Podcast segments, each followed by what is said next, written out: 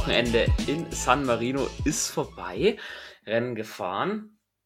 Wie ihr euch denken könnt, ich bin der Bene und heute ohne Live-Schaltung nach Österreich. Schulz ist nicht mit dabei, aber dafür kann ich Silvan und Michi wieder begrüßen. Jungs, grüß euch. Servus.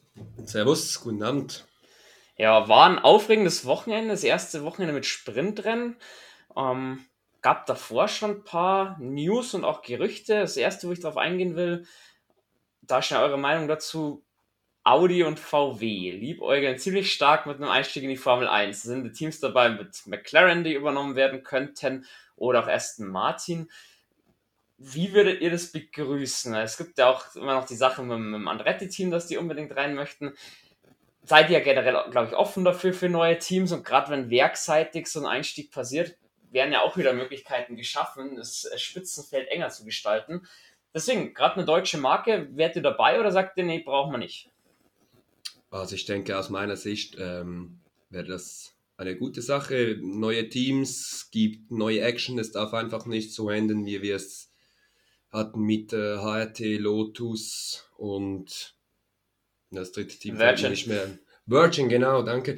Dass du dann einfach drei Teams hast, die irgendwie 5-6 Sekunden hinter dem Rest vom Feld sind. Aber wenn du nachher 12 Teams hast, die zusammen wirklich das Feld weiterhin so ist, wie es jetzt ist, dann sehe ich das als eine gute Idee. Audi ist jetzt auch mit Sauber immer mehr in Kontakt gekommen, hat auch Zach Brown gesagt, Audi Sauber wäre eine Idee und ich denke auch, dass das wäre eine coole Sache und mit den neuen Regeln noch 2 neue Teams dazu, das könnte eine gute Sache geben. Ja, da gebe ich Michael soweit recht. Mir geht es einfach ein bisschen noch um etwas anderes, das ist so das Marketing. Wenn man das so sieht, so die großen Teams sind alles Werksteams mit Riesennamen schon weltweit ohne Formel 1. Und ob da jetzt VW mithalten kann, das andere ist eher so sportliche Wagen oder ob es dann wirklich nur bei Audi bleibt. Also Audi würde ich begrüßen, VW muss nicht sein. Okay, das ist eine interessante Aussage, wobei man sagen muss, VW im Konzern haben natürlich auch dementsprechend Sportmarken mit dabei und sind Bugatti, Audi, was sie nicht alles gekauft haben. Aber ja, ich würde sagen, gerade als Bayer, Ingolstadt ist von mir keine halbe Stunde weg, ist natürlich Audi schon cool, wenn sie dabei wären. Gilt es zu beobachten, ich glaube, das wird sich auch noch ein bisschen ziehen, bis wir da was hören. Eher hören wir was vom Andretti-Einstieg, glaube ich, weil Andretti selber sagt, bis zum Zeitpunkt X muss was stehen und ob Audi jetzt ein Jahr früher oder später einsteigt, denke ich, da wird es dann auch nicht so drauf ankommen. Das ist, glaube ich, erst die Saison 24 im Gespräch.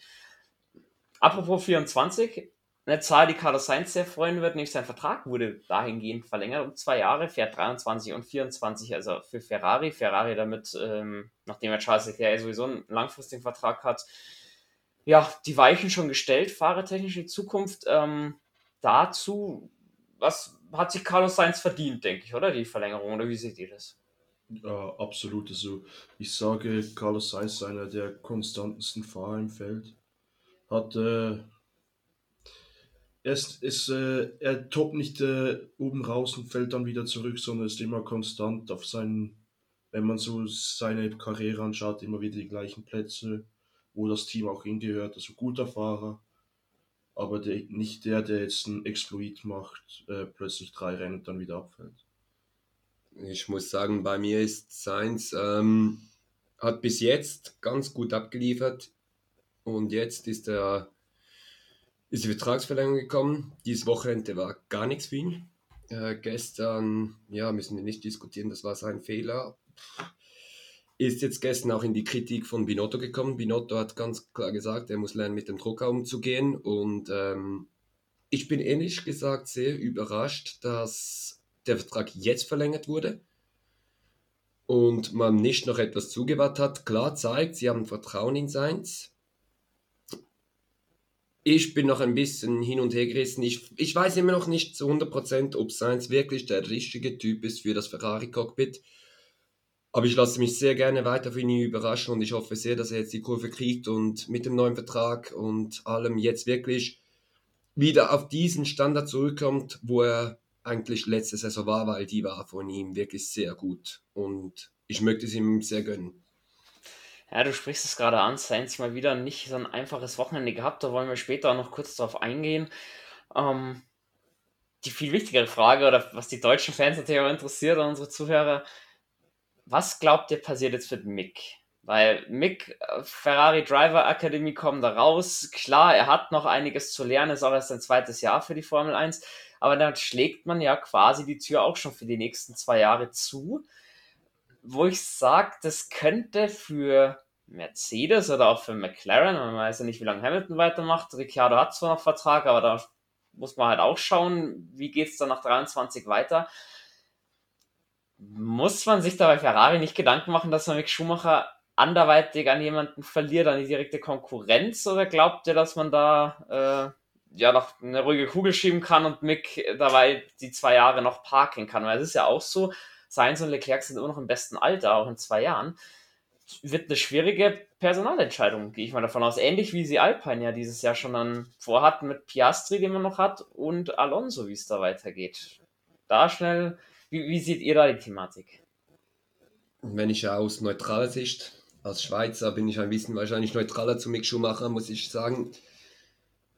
Diese Saison hat Schumacher einen Teamkollegen bekommen, der Formel 1 fahren kann. Weil, sind wir ehrlich, Mazepin, das ja, ist das Beste, was passieren konnte, er ist weg. Und aus dieser Sicht muss ich jetzt wirklich sagen, in dieser Saison sieht Schumacher bis jetzt ja gegen Magnussen ziemlich klein aus, muss man fast schon sagen.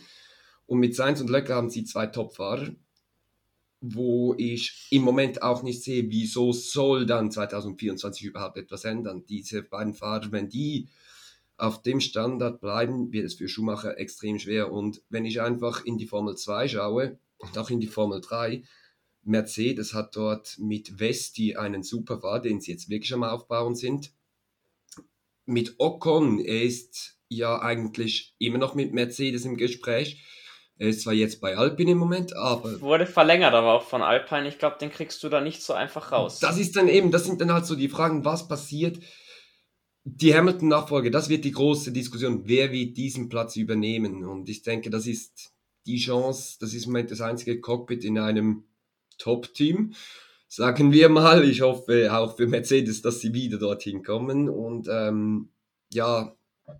ich bin wirklich ein bisschen, ich muss wirklich sagen, für Schumacher im Moment tut es mir leid, aber im Moment sehe ich für ihn nicht wirklich große Chancen, in den nächsten Jahren in ein Top-Team zu kommen. Das sehe ich genauso. Also für Schumacher wird es wahrscheinlich nicht reichen. Sein Nachname ist halt Fluch und Segen zugleich. Man erwartet es von ihm, und wenn er es nicht schafft, dann sind alle enttäuscht. Und was sagst du als Deutscher? Also ich muss sagen, ich bin...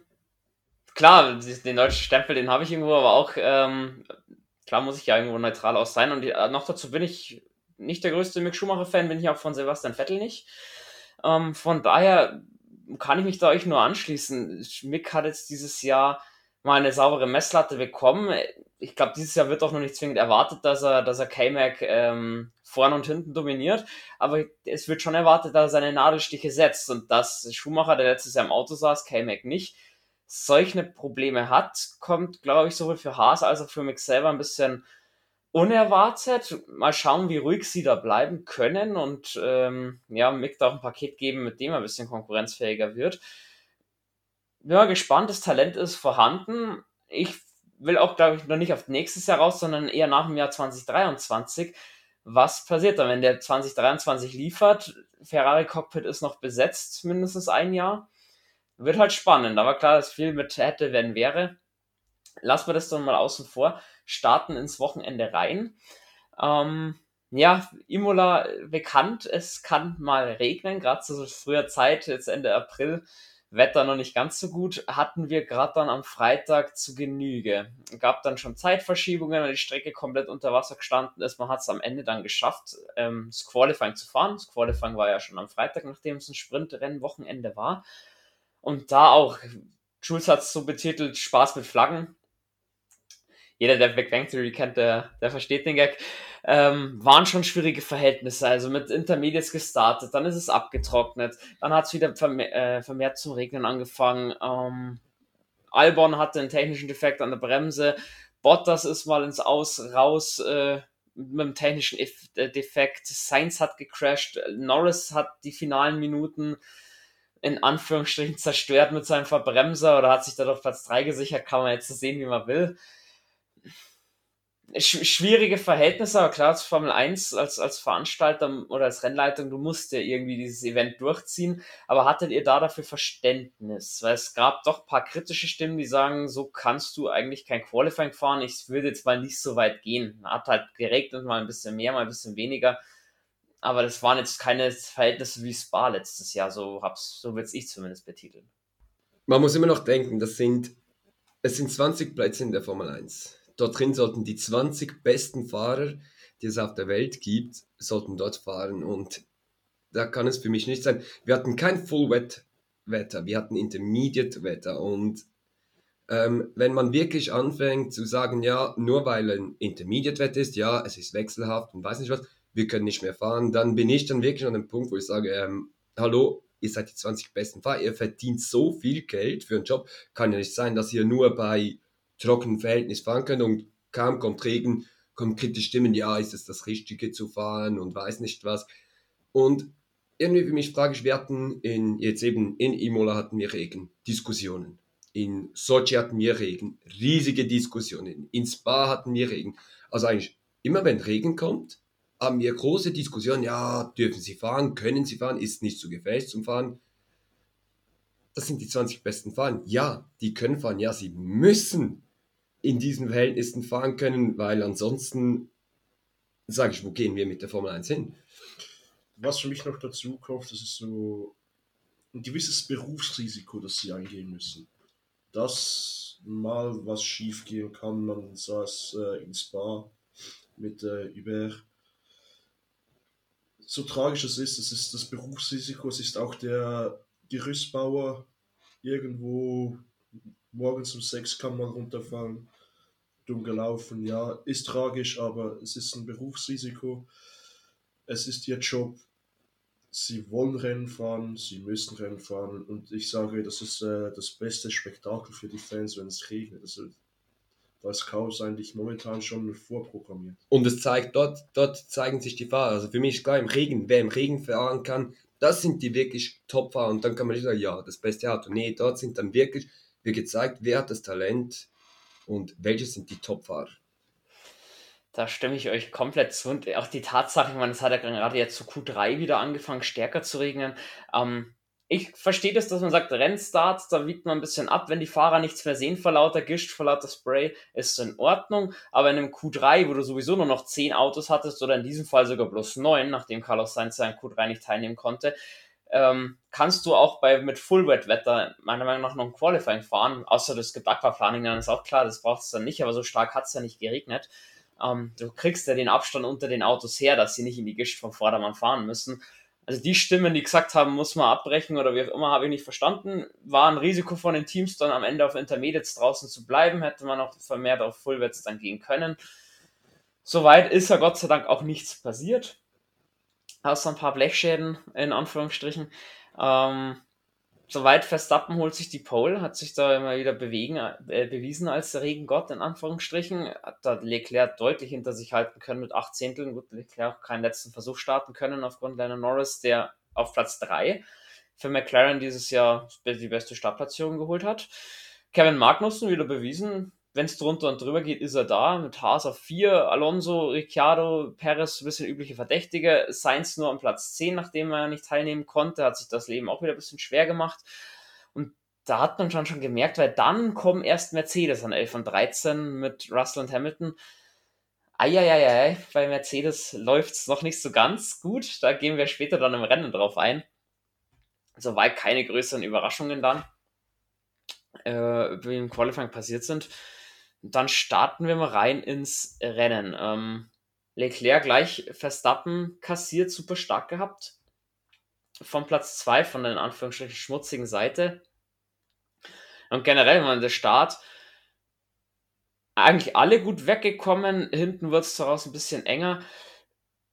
Aber so die richtig große Aufregung war, finde ich, nicht. Es konnten die Positionen gehalten werden. Es gab dieses Zickzackfahren von Magnussen, wo er auch verwarnt wurde, dass er das lassen sollte. Die Thematik hatten wir letztes Mal schon, inwiefern sollte sowas zulässig und inwiefern nicht. Finde ich, hat man ganz gut gezogen damit. Hat dann aber doch gekracht, nämlich zwischen Gasly und Su. Wie ist da zu dem Crash eure Meinung? Race-Incident, oder würdet ihr da auch eher sagen, es ist mehr die Schuld bei Su wie bei Gasly? Oder würdet ihr einfach sagen, hey, war ein Rennunfall, weiter geht's. Brauchen wir gar nicht drüber weiter reden. Für mich ein Race-Incident. Ja, Su ist vorne, ein bisschen vorne, Gasly ist innen. Kann passieren, beide fluchen im Funk herum, der andere ist schuld, kennen wir. Ganz normal Rennunfall, Safety Car raus, Auto weg, weiterfahren. Und dann ist für mich persönlich die Sache gegessen. Geht mir genauso. Die einzigen, die mir leid tun dieses Wochenende wirklich, sind die Mechaniker von Alpha Sauber. Ich glaube, die können jetzt das Auto blind zusammenbauen nach diesem Wochenende. Dumm halt, dass es wieder zwei Junge trifft, aber Race Incident. Scheiße für Sonntag, aber life goes on. Genau, also nach der Safety-Car-Phase war auch der Restart nicht sonderlich platzwechselnd. Also Verstappen kann sich da nicht gegen Leclerc durchsetzen, beziehungsweise Leclerc kann seine Position problemlos halten. Hat sich dann so im Mittelfeld ein bisschen abgespielt, Magnussen so ein bisschen alle aufgehalten, die nach ihm kommen sind. Es hat natürlich Sainz und Perez vor allem geholfen, weil die ja doch ein deutlich schnelleres Auto hatten. Die haben sich ein bisschen nach vorne gekämpft. Konnten dementsprechend dann auch Druck auf Lando Norris am Ende machen. Norris hat so ein bisschen Probleme mit dem Reifenverschleiß dann auch gehabt. Kam auch daher, dass McLaren ja im zweiten Training dann am Samstagmorgen überhaupt nicht zum Fahren gekommen ist. Ricciardo hat keine Runde gedreht, Norris plus 6. Musste McLaren ein bisschen federn lassen. Konnten sich dann am Ende auch nicht wehren gegen Perez und gegen Sainz.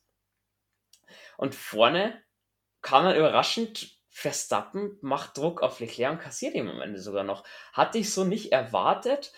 Aber da merkt auch wieder Red Bull oder gerade Verstappen, Reifenflüsterer. Ich habe es so gesehen, dass er am Ende einfach mehr Reifen übrig hatte. Und das hat da schon viel ausgemacht. Oder wart ihr genauso überrascht, dass es am Ende noch diese Positionswechsel gab? Eher weniger. Also es war vorne immer eng. Und ich glaube, Verstappen war geduldig genug, mal zu warten, bis Leclerc seine Reifen zerstört.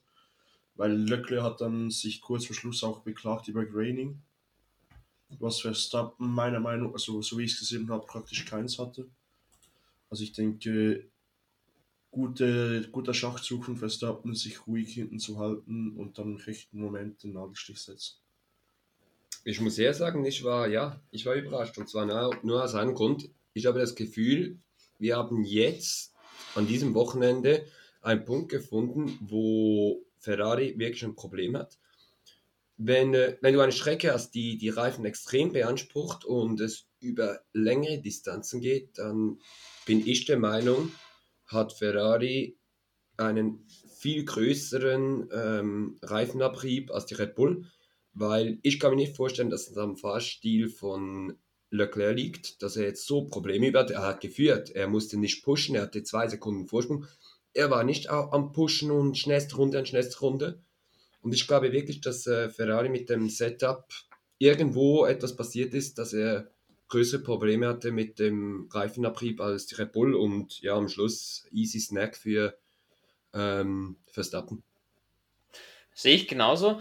Am Ende Verstappen vor Leclerc, vor Perez, vor Sainz, also klar, Ferrari, Red Bull vorne bewiesen, McLaren dritte Kraft, so schien es zumindest nach dem Sprintrace. Dann kam so ein bisschen das hintere Mittelfeld durchgemischt mit Bottas, Magnussen, Alonso und Mick Schumacher, der Platz 10 noch halten kann. Der auch ein bisschen also diese starke Form vom Haas beim Wechselwetter ein bisschen bestätigt hat. Und dann kam erst der erste Mercedes. Also Mercedes auch im Sprintrace, du hast keine Antworten gefunden. Wir können ja dann schon ein bisschen Step auf Rennsonntag gehen. Gerade bei Lewis Hamilton, der hat auch am Rennsonntag keine Antwort gefunden, während gegenüber George Russell auch dank einem starken Start doch nach vorne gekommen ist, in die Punkte gefahren ist, klar auch von ein paar Ausfällen profitiert hat. Muss man sich bei Mercedes ein bisschen Sorgen machen? Also Hamilton war wirklich das komplette Wochenende in Anführungsstrichen nicht groß konkurrenzfähig, war auch immer langsamer als George Russell. Das kennt der gar nicht. Also ich muss ganz ehrlich sagen, ich mag ihn auch heute noch, ich mag Hamilton. Ich habe immer viel von ihm gehalten, aber heute muss ich jetzt ehrlich sagen, wenn du, das Rennen ging, glaube ich, 61 Runden und ich habe das gehört, 63 Runden sogar. Und für mich ist er gefühlt 63 Runden hinter Gasly hinterhergefahren. Er hatte nie die Chance. Er ging DRS, er ging ihm hinten nach und ging so früh auf die Bremse. Null Risiko. Und da frage ich mich wirklich bei Hamilton, er ist auf Platz 13. Wo ist der Kämpfer Hamilton? Den Hamilton, den wir aus letzter Saison kennen. Angriff pur. Ich will meinen Platz haben. Ich will die 1. Ich will Weltmeister werden. Und er spricht auch jetzt noch, letzte Woche hat immer wieder darüber gesprochen. Es ist noch nichts gelaufen. Wir wollen dranbleiben. Die Saison ist noch lange, ja, aber lieber Hamilton, dann zeig jetzt auch mal, was drin liegt. Und Russell hat gezeigt, dass man im Mercedes überholen kann. Und wenn du irgendwie gefühlt 60 Runden hinter Gasly hertuckerst und es nicht schaffst, ihn zu überholen, dann frage ich mich wirklich langsam, wo ist der Race in Hamilton hingegangen? Ja, also ich glaube, Hamilton wird heute Nacht noch Albträume haben von dem Heck des AlphaTauris. Ich hätte diese Geduld nicht, aber ob es wirklich Geduld ist, zeigt sich noch, wie viel einfach während der Rennen ein sehr bekannter Spruch ein, wer bremst, verliert. Ja, geh mal ein Risiko, du bist auf Platz 13, nicht auf Platz 2, du willst in die Punkte, just do it. Ja, das habe ich bei Hamilton auch gefragt. Ich meine, klar, das Überholen war nicht einfach, gerade neben der Ideallinie war es halt auch noch nass. Aber wie sagt sie dann mal, dieses Risiko gehen, dieses so, ach fuck off, und wenn ich jetzt mich verbremst, dann bin ich halt 15. anstatt 13. Ist doch dann auch schon egal. Das hat mir ein bisschen gefehlt. Ich meine, Hamilton hat vor dem Wochenende auch gesagt, der Mercedes ist nicht sein schlechtestes Auto, was er bisher hatte, wo er auf den 2009er McLaren angespielt hat. Aber er meint schon eben, da ist bedarf's noch Arbeit. Ja, Hamilton ist halt für mich immer so eine Personalie, mit der wird stehen und fallen. Der Saisonstart, glaube ich, hilft da, seine Motivation weiterzumachen, nicht zwingen. Und bei Toto Wolff hat sich nach dem Rennen ja auch gleich entschuldigt per Funk, dass eben das Auto, dass sie das nicht bringen können, als Mercedes Hamilton so ein unfahrbares Auto hinzustellen. Ob es jetzt so unfahrbar war, weiß ich nicht, oder ob es einfach nur langsam war, weil George Russell hat es ja auch in die Punkte geschafft. Und wie du sagst, wenn man sich an einem AlphaTauri oder an der vorfuhren Williams die Zähne ausbeißt, das kann es einfach nicht sein. Auch ja, wenn ich noch ganz kurz einhängen darf, was mich etwas überrascht hat, ist, Bottas kommt aus der Box, irgendwie 10 Sekunden Boxenstopp, ist irgendwie 12 Sekunden hinter Russell, hey, und er hat am Schluss gegen ihn gekämpft, ich weiß nicht was, er hat 12 Sekunden auf einen Mercedes gut gemacht, und wenn ein Alfa Romeo auf einen Mercedes 12 Sekunden gut macht, in einem Rennen auf demselben Reifen, alles, ja, da muss man sich dann natürlich bei Mercedes schon langsam fragen, wo gehen wir hin? Und ja, du kannst jetzt rennen sagen, ja, wir wollen weit nach vorne, aber wir sprechen von Mercedes. Das ist ein Top-Team. Kann doch nicht sein, dass sie es nicht schaffen, endlich einmal ihr Auto dorthin zu bringen, wo alle anderen sind. Hamilton ist nach dem Boxenstopp von Albon überholt worden auf der DRS. Null Problem, Flap runter, vorbei. Und also wenn ich solche Bilder sehe, muss ich sagen, Toto Wolff, Lewis Hamilton, ihr seid zwei ganz große, aber jetzt zeigt auch, wer ihr seid. Ihr habt jetzt immer davon gesprochen, Mercedes ist nicht nur das Auto, es steckt ganz viel dahinter, und dann zeigt jetzt endlich mal, was Mercedes ist. Und ansonsten muss man einfach wirklich sagen, ja, ihr hattet das beste Auto und mehr nicht, so leid es mir tut. Mhm. Ja, harte Worte, aber mit Recht ausgesprochen und zu Recht auch von dir ausgesprochen. Ich glaube, da rauchen die Köpfe gerade, was man macht, weil andere Teams kriegen es ja auch hin. Also klar, alle sind irgendwo bei Null gestartet, für alles ist Neuland, aber wenn man sich gerade, also mein Lieblingsteam auch mit McLaren anschaut, wo waren die in Bahrain, jetzt stehen sie auf dem Podium. Klar war das viel mit Wetter, Glück auch, oder Strecken haben gut mit McLaren gelegen, aber die kriegen es ja auch irgendwie auf die Reihe, dass sie so kleine Schritte nach vorne machen. Das fehlt mir irgendwie bei Mercedes. Mercedes geht zurück für mich. Genau, sie gehen zurück. Mhm. Also sie waren auch schon auf dem Podest diese Saison, und heute Podest, das war für Mercedes kein Thema. Also so 3 Schritte vor, 4 zurück, dann wieder 3 Schritte vor. Das macht so den Anschein, gell? Gut, dann gehen wir rein. ins Rennen schon, wir waren schon da Start. Verstappen kann seine Position behaupten. Die Ferrari verlieren beide am Start und zwar ordentlich. Leclerc am Ende hinter Norris sogar auf Platz 4. Sainz im Kampf mit Ricciardo. Da jetzt die Frage, sie sind gestern ja auch schon auf den Anführungsstrichen schlechten Seite gestanden.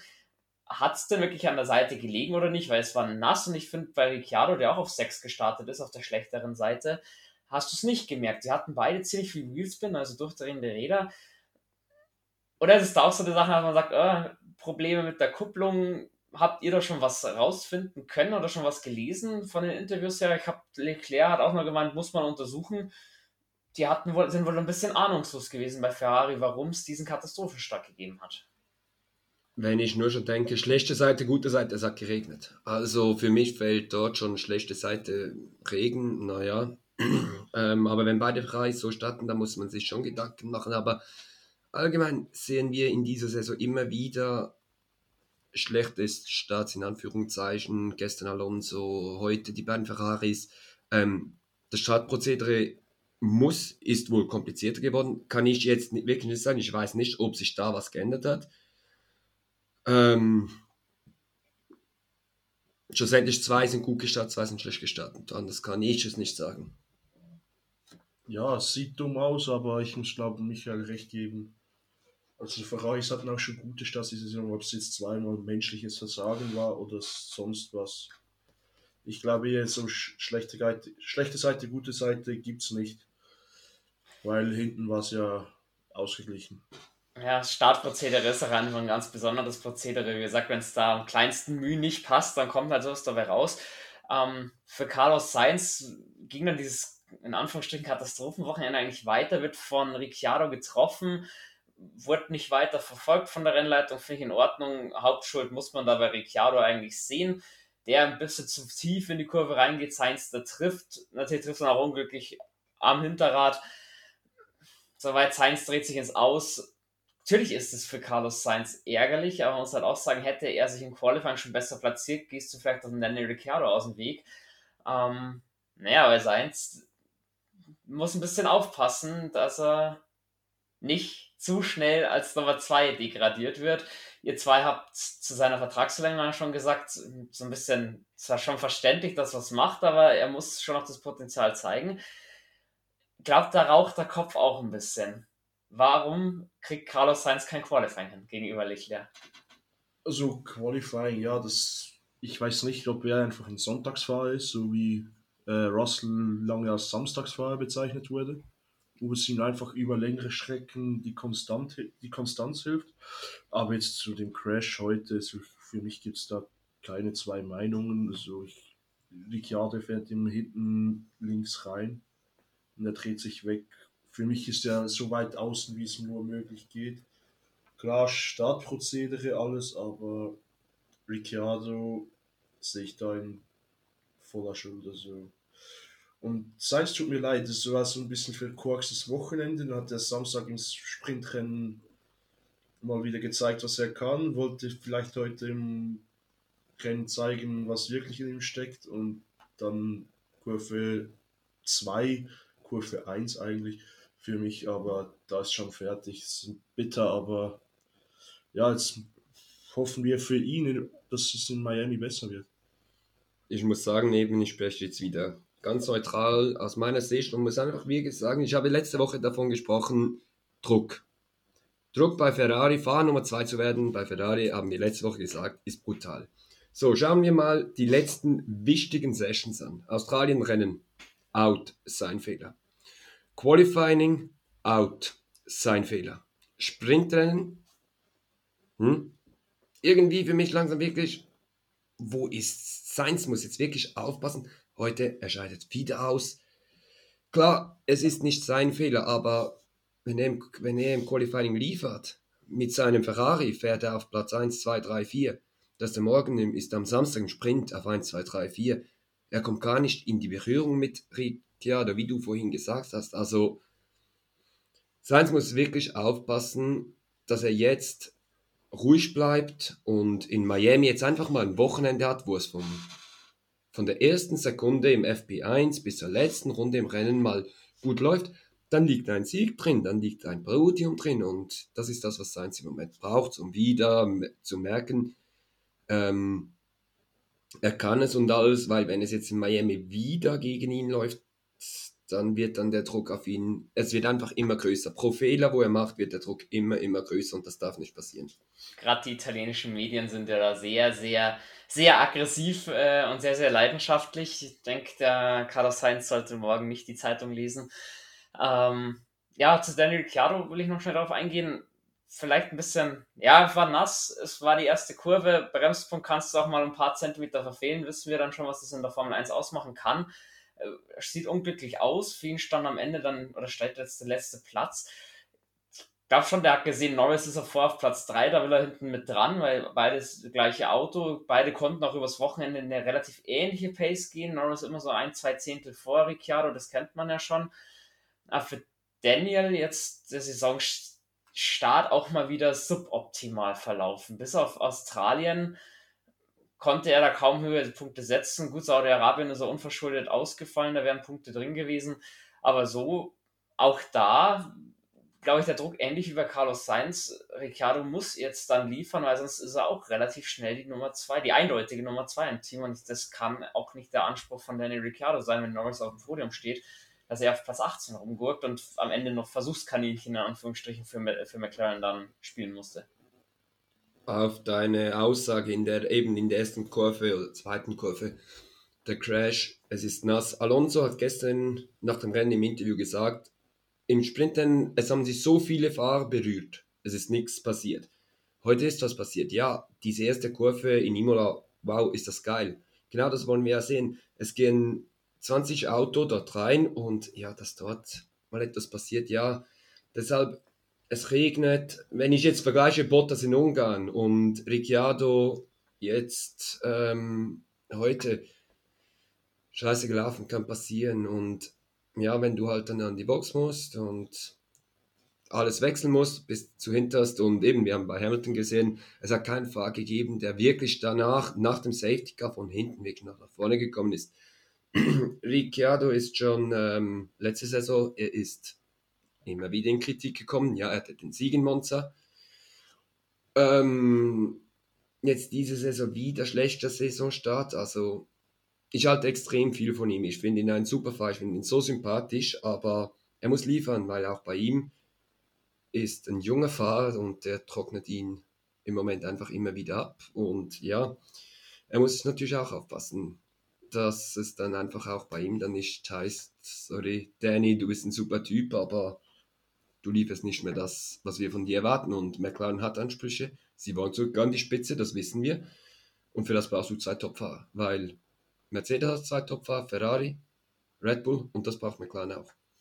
Ja, also war stetig bemüht, trifft ja im Empfehlungsschreiben für einen neuen Job. Es trifft, glaube ich, momentan zu Afrika dazu. War stetig bemüht, gut zu sein, aber läuft nicht momentan. Vielleicht schafft er die Wende noch. Also ich hoffe es für ihn, er ist wirklich ein super Typ. Aber Daniel Ricciardo kann man nicht mögen. Da glaube ich auch, wenn man kein McLaren-Fan ist, denke ich, findet man eigentlich sympathisch und leidet da ein bisschen mit, wenn man aber auch weiß, Honey Badger, er könnte es, wenn alles außenrum passt. Aber generell so für die Routiniers war das Wochenende nicht so geil. Hamilton nicht so wirklich performen können, Ricciardo auch Probleme gehabt.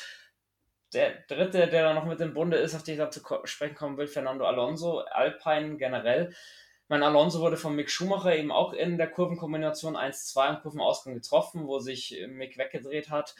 Danach hat sich sein Seitenkasten aufgelöst, musste retiren.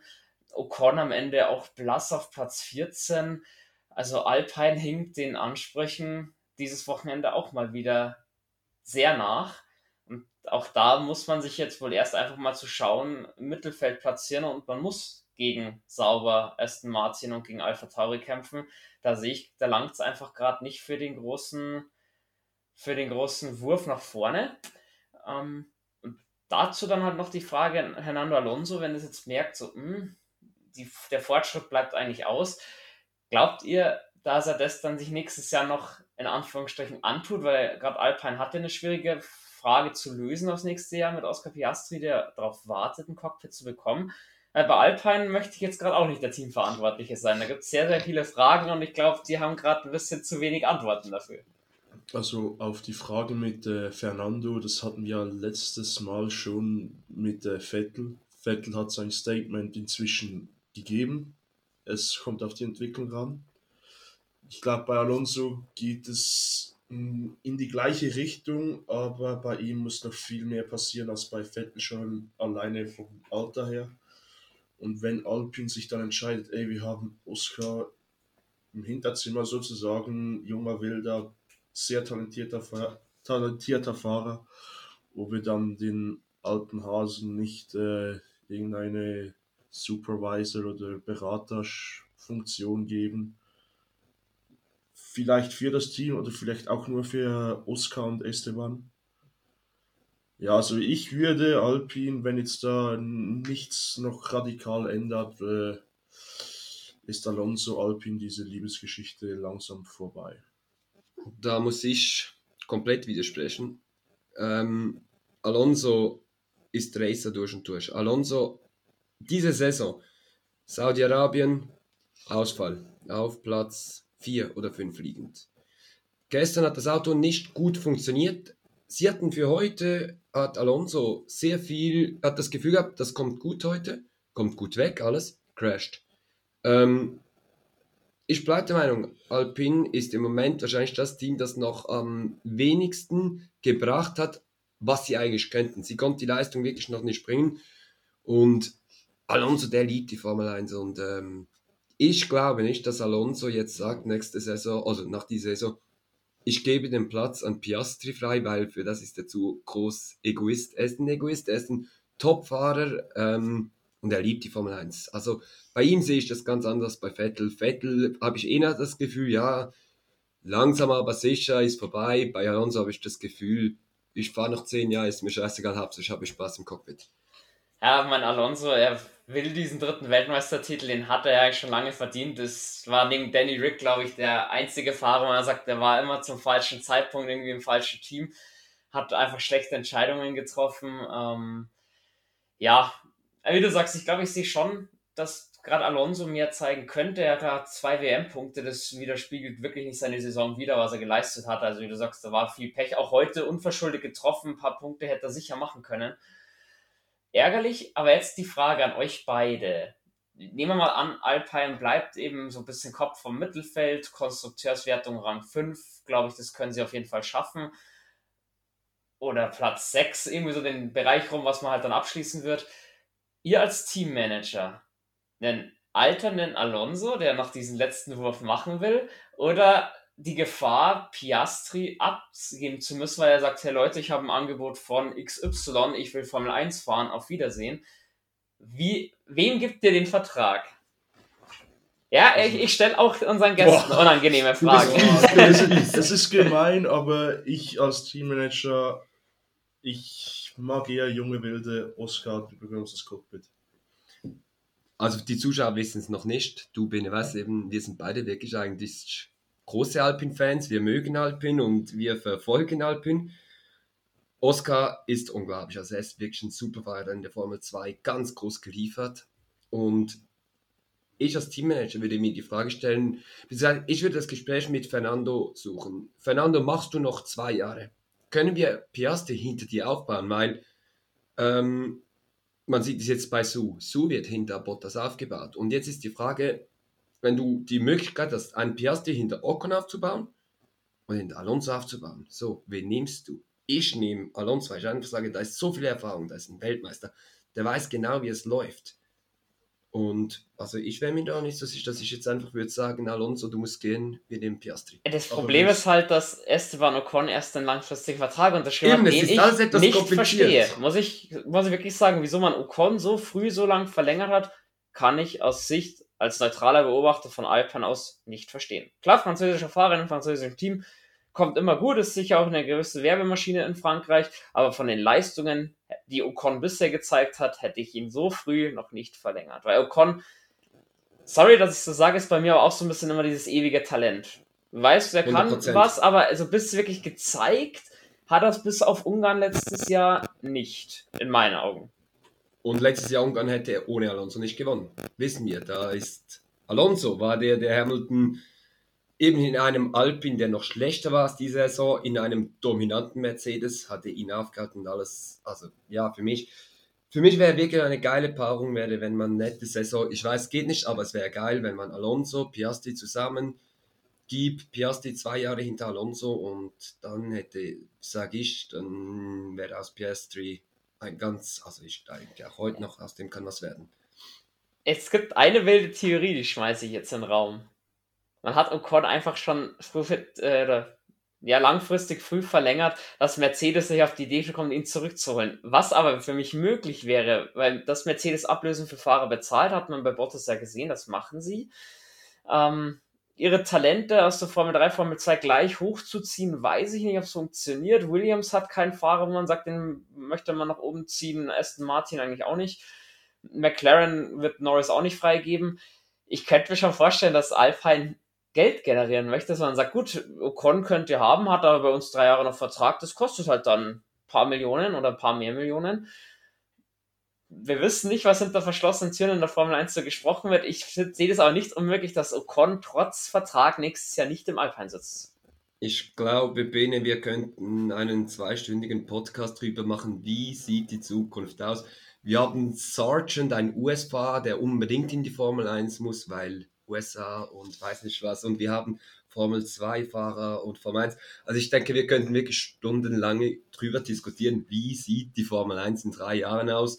Und es wäre ja super interessant, aber ja, wir haben die Zeit nicht. Genau, das kommt noch im Sommer, wenn dann Sommerpause ist, können kann wir man ja mal eine Folge zwischendurch machen. Da läuft die Silly Season dann auch wirklich an, dass man sagt, wie sieht die Formel 1 Zukunft aus? Begeben wir uns wieder ein bisschen in die Gegenwart.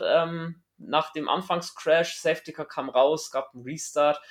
Der verlief eigentlich relativ unspektakulär. Charles Leclerc hat dann irgendwann Norris zurück überholt. Norris hat sich dann nicht groß gewehrt, weil er gewusst hat, er ist einfach Minimum eine halbe Sekunde pro Runde langsamer als Leclerc. Das bringt nichts. Und ja, die Strecke hat nacheinander immer mehr abgetrocknet. Es gab so schöne Mittelfeldduelle, also gerade Magnussen, der George Russell wirklich sehenswert verteidigt hat, ihm aber dann nach mehreren Runden auch ziehen lassen musste. Sonst war es das große Abwarten, wer wechselt zuerst auf Trockenreifen. Und da ist dann in Runde 17 geschehen mit Daniel Ricciardo, der sowieso auf dem letzten Platz war, den hat McLaren dann reingeholt. Für mich 1 bis 2 Runden zu spät und für mich hätte ich da auch erwartet, dass Mercedes, die ja auch schon am Anfang des Rennens Probleme hatten, das mit Hamilton probieren. Also sagen eben, fuck off, Platz 13 und Platz 16 ist auch schon egal. Ich glaube, da hätte man sowohl bei McLaren, glaube ich, ein paar mehr Plätze mit Ricciardo gut machen können, als auch so Sachen eben wie Hamilton nach vorne bringen, indem er ein bisschen was riskiert hätte. Bei Ricciardo hat es man sofort gemerkt, konnte gleich aus der Box raus mehr oder minder mit den aktuellen Zeiten der Intermediate-Fahrer mithalten. Vettel kam dann als nächstes rein. Vettel ist ja auch dafür bekannt, da ein bisschen mehr Risiko zu gehen. Er hat auch im Interview bei Sky gesagt, dann, dass seine Reifen eigentlich durch waren. Er musste sowieso an die Box und klar, auf Slicks wechselt man dann auch, auf Intermediate bleibt man dann nicht, wenn die Strecke so trocken ist. Ja, hat dann eine ganze Reihe ausgelöst. Red Bull hat dann an der Spitze als erstes dann reagiert, hat Perez reingeholt, Leclerc ist weitergefahren. War dann recht spannend zu sehen, weil Leclerc vor Perez wieder rauskam. Also hat man sich da bei Red Bull am Ende ein bisschen verschätzt, hätte man dann noch die Runde warten müssen, hat man dann gesagt, wir haben ja 2 Fahrer vorne, Perez zum Absichern, den quasi in den Undercut, beziehungsweise den Undercut blockieren und Verstappen, der 7 Sekunden Vorsprung zu dem Zeitpunkt schon hatte, die holt man nicht ein. Ja, ich fand es dann so, als Leclerc vor Perez zurück auf die Box, aus der Box rauskam, habe ich mir schon gedacht, hat sich da Red Bull nicht ein bisschen verpokert. Nice, das war so der Dummy Perez. Mal schauen, wie es wird für unser Auto. Wie schnell, wie viel verliert man? Schnell die Minisektorzeiten noch vergleichen, die beide gefahren haben. Und dann kam ja Max auch ziemlich schnell rein. Also hat ja noch ein guter Puffer. Also ich sehe das Problem. Ja, und voran Perez hat ja, also wenn ich jetzt nicht komplett falsch liege, Perez hat ja dann, glaube ich, 3 Kurven später hat er ja dann Leclerc geholt. Super, fand ich geil, weil hat etwas gezeigt, ja, die Wärmedecken sind auf 70 Grad herunter, die Fahrer kamen raus, Es hat zwar geregnet, ja, die Reifen waren kühler, aber es hat funktioniert. Und wenn man an die Zukunft denkt, mit man will keine Heizdecken mehr, das war heute gute Werbung dafür. Hey, das ist coole Sache. Zuerst dachte ich auch, oh, Leclerc hat es geschafft, er ist vorne geblieben, alles funktioniert und dann ging es zack, zack und Perez war vorbei. Aus meiner Sicht alles richtig gemacht. Ja, dass Perez dann schon resolut sich auch ein bisschen auf die nasse Spur getraut, um an Leclerc vorbeizugehen. Die Reifentemperatur, wie du sagst, war sehr gering noch bei Leclerc aus der Box raus. Ich finde, die DTM hat es da gezeigt. Die fahren ja auch ohne Heizdecken. Und hey, da selbst wenn du 20 Sekunden Vorsprung hast nach dem Boxenstopp, die sind 0,0 weg, weil du brauchst einfach Minimum eine halbe Runde, bis du halbwegs Temperaturen in den Reifen hast. Davor slidest du mehr so ein bisschen über den Kurs. Interessant zu sehen. Die Boxengasse in Imola recht eng, es ging recht zu. Vielleicht hat man deswegen auch bei Leclerc, Verstappen und Norris gesagt, wir lieber eine Runde später stoppen, bevor wir da in so einen Boxenstopp-Train quasi reinfallen und unsere Box nicht verlassen dürfen. Hätte ja auch unnötig Zeit gekostet. Ocon hat da eine 5-Sekunden-Strafe wegen Unsafe Release bekommen, der fast mit Hamilton da kollidiert wäre. Wie es halt immer so ist, gell? Wenn Regenrennen ist in der Boxengasse, dann immer Chaos, weil meistens kommen alle dann in derselben Runde rein. Und daher war das eigentlich recht spannend zu sehen. Mercedes in der Hektik vergessen, den Flügel von George Russell anzupassen. Da merkt man halt einfach auch, zur Zeit läuft es bei Mercedes. Nicht sowas darf einem Weltmeisterteam ja auch nicht passieren, dass man sagt, oh fuck, wir haben jetzt den Flügel nicht zurechtstellen können, hatten wohl Probleme mit dem Akkuschrauber, der die Flügelumstellung machen sollte. Bisschen ärgerlich, geht es ja dann immer bloß um wenige Grad, wo du den Flügel verstellst, mehr mit mehr Abtrieb, mal mit weniger, je nachdem welche Verhältnisse du hast. Aber hat Russell, glaube ich, schon nicht so geil gefunden, dass ihm da die paar Grad fehlen, dass er jetzt ein bisschen steiler unterwegs war als andere. Aber gut, sie können ja am Lenkrad noch ein bisschen wenigstens nachregulieren. Es ging ja in der Phase dann auch Schumacher nach seinem Boxenstopp-Problem, hat sich weggedreht, also für Mick war es im Gegensatz zu Kevin Magnussen auch gerade eigentlich ein Katastrophenwochenende am Ende. Daher wäre mehr drin gewesen, da glaube ich, sind wir uns ziemlich sicher. Und ja, das Rennen plätscherte dann so ein bisschen vor sich hin. Leclerc hat es immer wieder probiert, Perez unter Druck zu bringen. So wirklich ging nichts. Was ich mich zwischendrin gefragt habe, es hat bis zur Runde 30 gedauert, bis sie das DRS freigegeben haben. Da muss man bei der Rennleitung auch sagen, jo, da habt ihr ein bisschen was verschlafen, das wäre schon früher gegangen. Also ich sage nichts, wenn alles nass ist, alle auf Regenreifen unterwegs, ist ja in Ordnung. Aber da ist so ein bisschen wahrscheinlich spät eingefallen. Da ist gerade dieses Meme von Two and a Half Men herumgegangen, wir haben was vergessen. Kann aber mit einem Rennleiter auch mal passieren, oder? Also gerade nachdem es eine neue Rennleitung ist, sollte nicht passieren, kann aber mal passieren, oder? Für mich ist das schwer zu sagen, weil ich denke, da muss man schon fast selber mal so ein Auto gefahren haben. Ich weiß wirklich nicht, wie ist es mit DRS, mit Trockenreifen auf die nasse Spur zu gehen. Also auch wir haben uns lange gefragt, warum macht man das nicht? Und ich habe mir dann einfach die Gedanken gemacht, wo wird der Grund sein? Weil ja, der Rennleiter hat es ja gesehen, der schaut ja das Rennen nach und sieht ja, oh, langsam. Und deshalb bei mir wirklich die Frage, sagen Sie, es ist zu gefährlich. Auf der anderen Seite, wenn man denkt, Stroll, der beim Überholmanöver, ich glaube gegen Tsunoda, mit den Trockenreifen da rechts wirklich auf die nasse Farbe, er kommt noch auf den Körper, ich gedacht, ja, der ist jetzt weg. Konnte halten, also für mich extrem schwer zu sagen, eventuell, ich hoffe schwer, dass da mal noch ein Statement kommt von der FIA und vielleicht dann auch aufgeklärt wird, wieso man so lange zugewartet hat.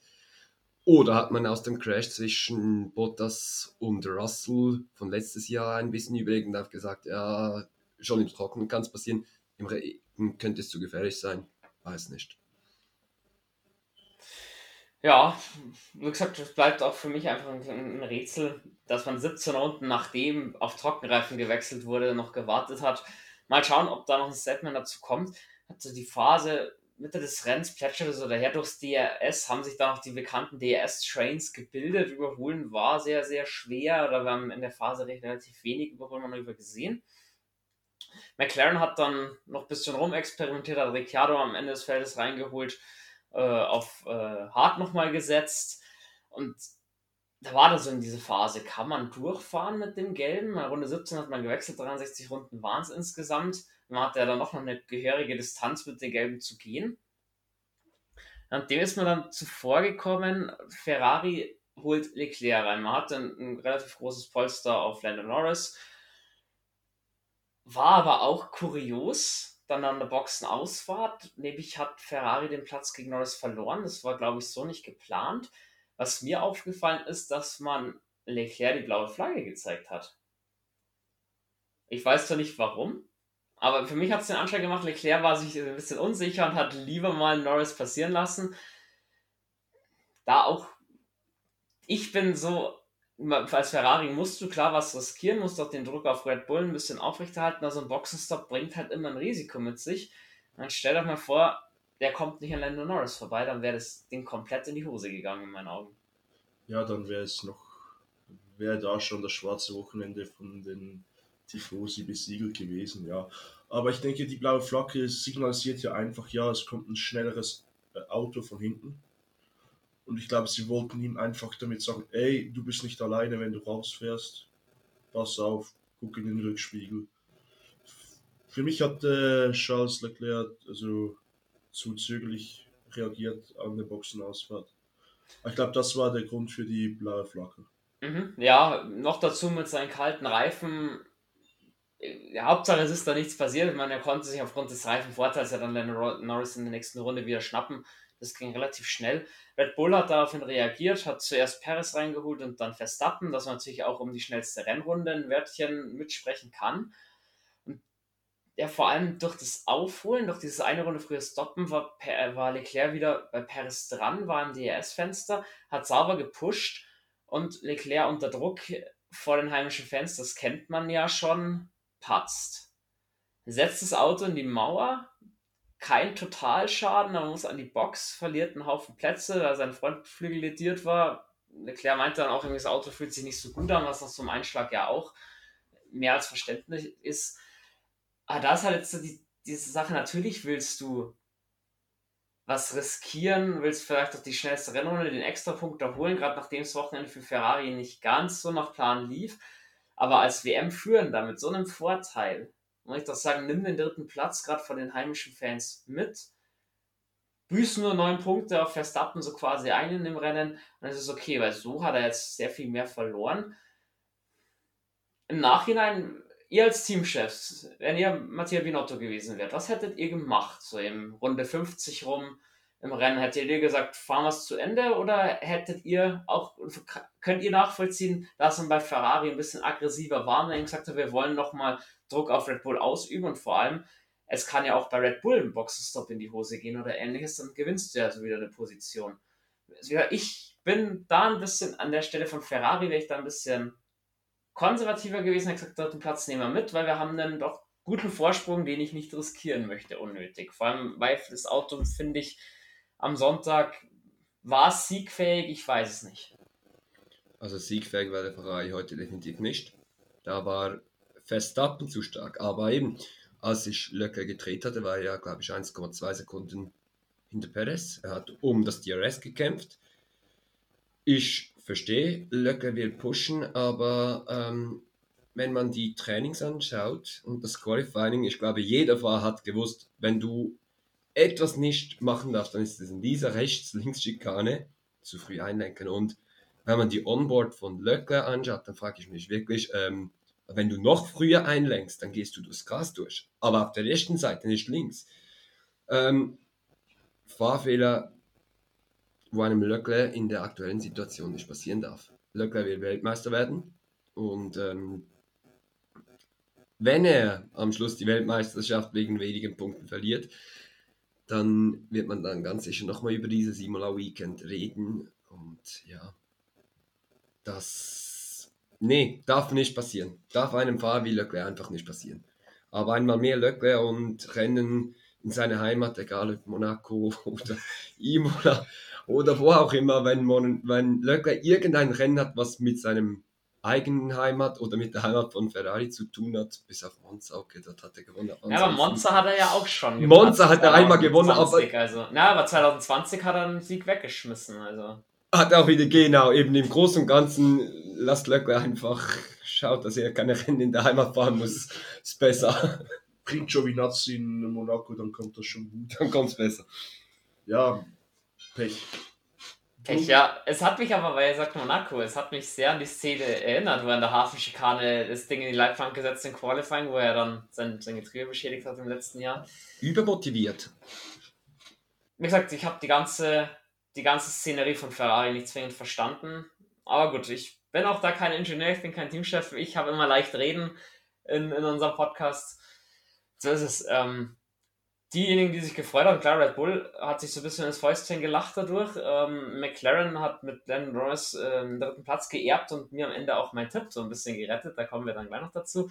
Das Ende war dann ein bisschen, ja, so abwarten, kommt nochmal Regen oder nicht. Kurve 7 hat es dann nochmal leicht zu regnen angefangen. Und wie er am Ende schon, oder wie er vorhin schon gesagt hat, Bottas hat dann noch Druck auf George Russell ausüben können, hat leider nicht mehr überholen können. Es ist auch schon Wahnsinn, dass du am Ende sagst, Mercedes lässt sich von einem Sauber wirklich unter Druck setzen, massiv. Hätte man so nicht erwartet. Ja, Leclerc nach seinem Stopp hat noch die ein oder anderen Fahrer überholen können, da ein bisschen was retten können, aber klar, kann damit nicht zufrieden sein. Am Ende gewinnt Verstappen. Völlig verdient. Dominant. Verdient, dominant. Da kann man nichts sagen. Das war ganz große Klasse von Max. Wie Leclerc in Australien. Also er hätte sich den Sieg nur selber versauen können.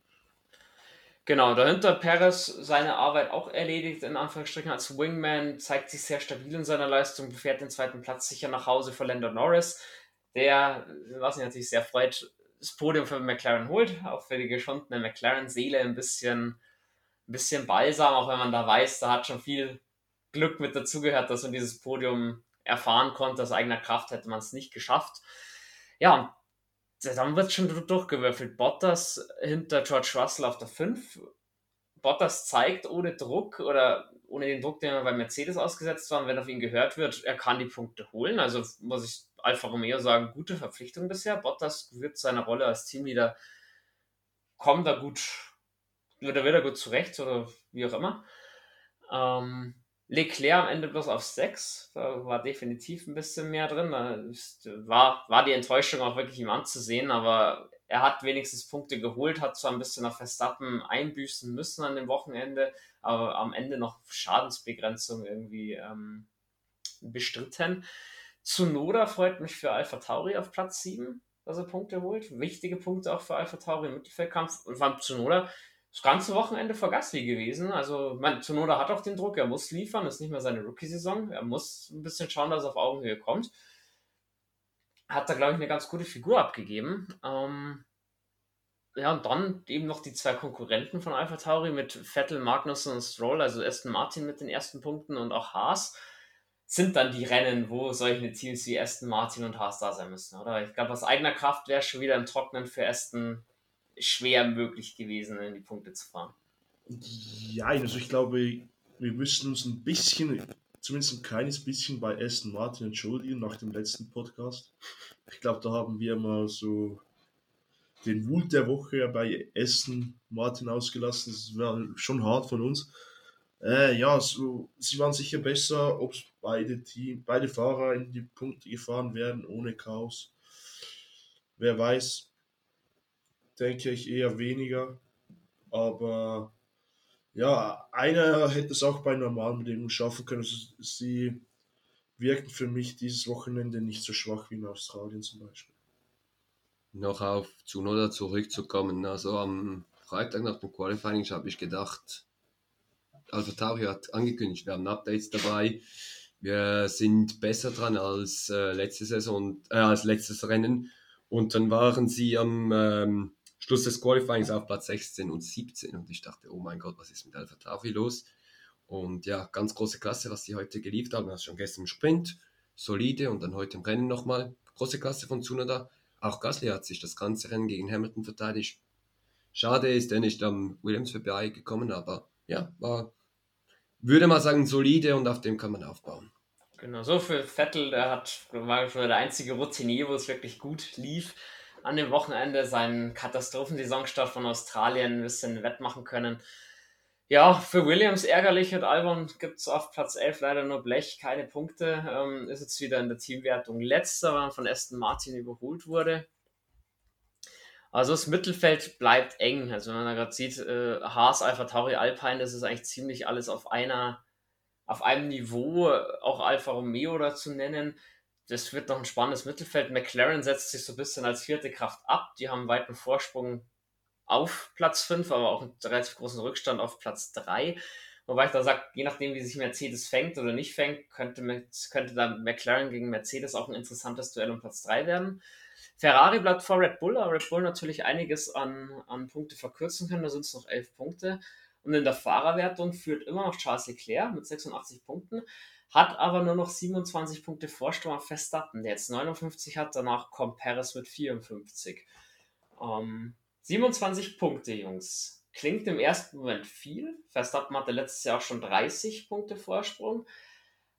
Aber man muss anders rechnen. Ein Ausfall von Leclerc und ein Sieg von Verstappen, dann verliert er 25 Punkte. Also die Formel-1-Saison ist definitiv noch nicht abzuschreiben und definitiv ist noch Spannung da, oder? Also wir haben ja jetzt mal 4 Rennen gehabt. Es sind noch ganz, ganz viele Rennen. Wir haben noch 19 im Programm. Kann noch ganz, ganz vieles passieren. Die Saison ist noch lange. Red Bull ist halt bei mir immer noch die Frage... Reliability. Ja, wie läuft das? Sind die Probleme jetzt wirklich vorbei? Hat Christian Horner so gesagt. Wir haben alles geklärt, aber das haben sie auch schon nach dem Bahrain-Weekend gesagt und ist wieder so gekommen. Also ich bin jetzt echt, ich denke, wenn Red Bull ihr Problem in den Griff bekommt, mit den Ausfällen, Verstappen weiter voll performt, dann könnte es dann das Feld etwas zusammenkommen und dann könnten wir zwischen Verstappen und Leclerc gute Fights sehen, wie wir es letzte Saison gesehen haben, zwischen Hamilton und Verstappen, und das ist genau das, was ich mir wünsche.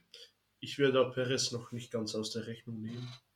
Denke ich nicht. Ich glaube Perez, ich bleibe der Meinung, Perez, ja, ist der Nummer 2 Fahrer und das weiß er auch, und im Großen und Ganzen, wenn es einen WM-Kampf gibt, dann wird er aus meiner Sicht ganz klar zwischen Leclerc und Verstappen ausgetragen.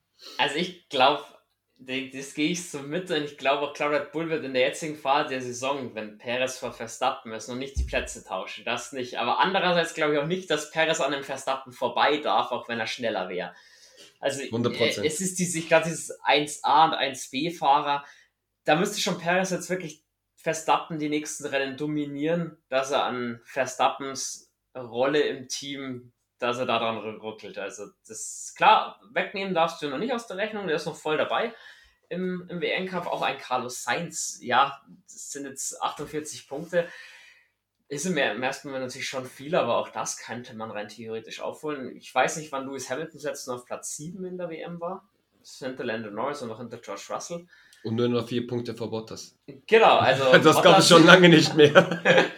Wieder nah dran. Vor Ocon und Magnussen, das sind dann unsere Top 10 in der WM.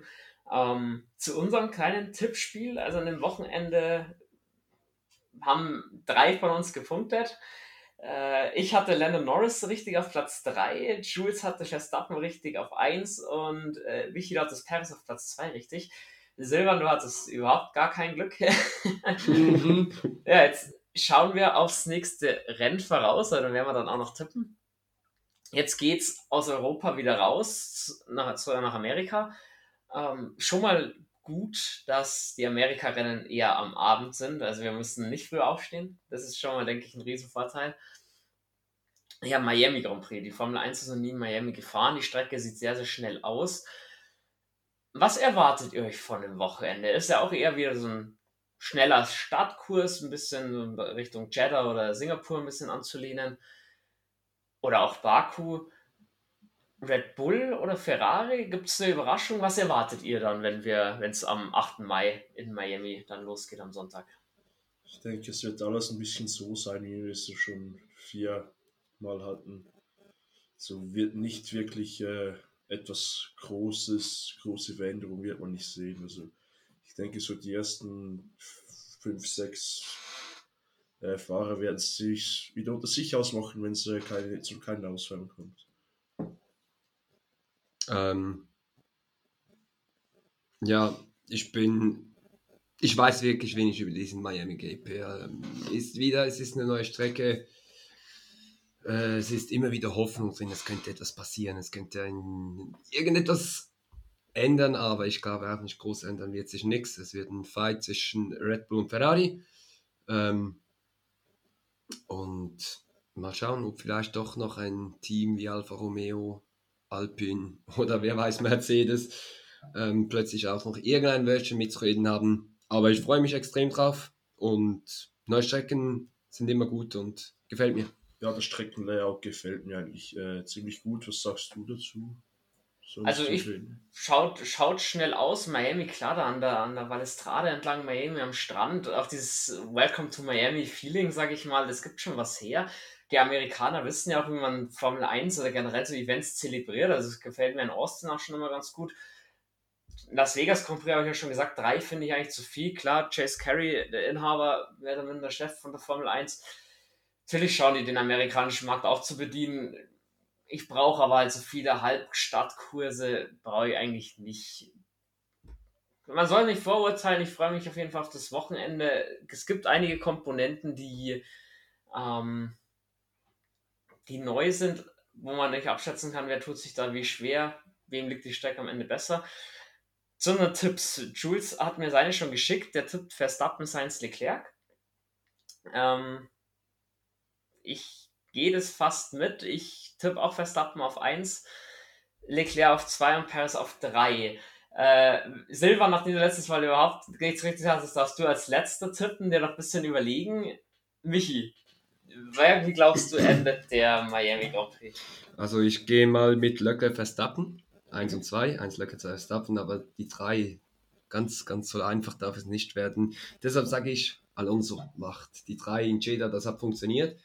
Hätte dort der Ausfall nicht gewesen, wer weiß. Deshalb glaube ich, Alonso geht auf 3. Also Leclerc vor Verstappen, oder? Leclerc, Verstappen, Alonso. Okay. So, Silvan, jetzt hat. Welche Tipps kopierst du oder was machst du? Ich gehe auf 1 Verstappen, dann 2 Sainz und 3 Perez. Okay, auch interessant, Leclerc. Mit einem Spinalla von Leclerc.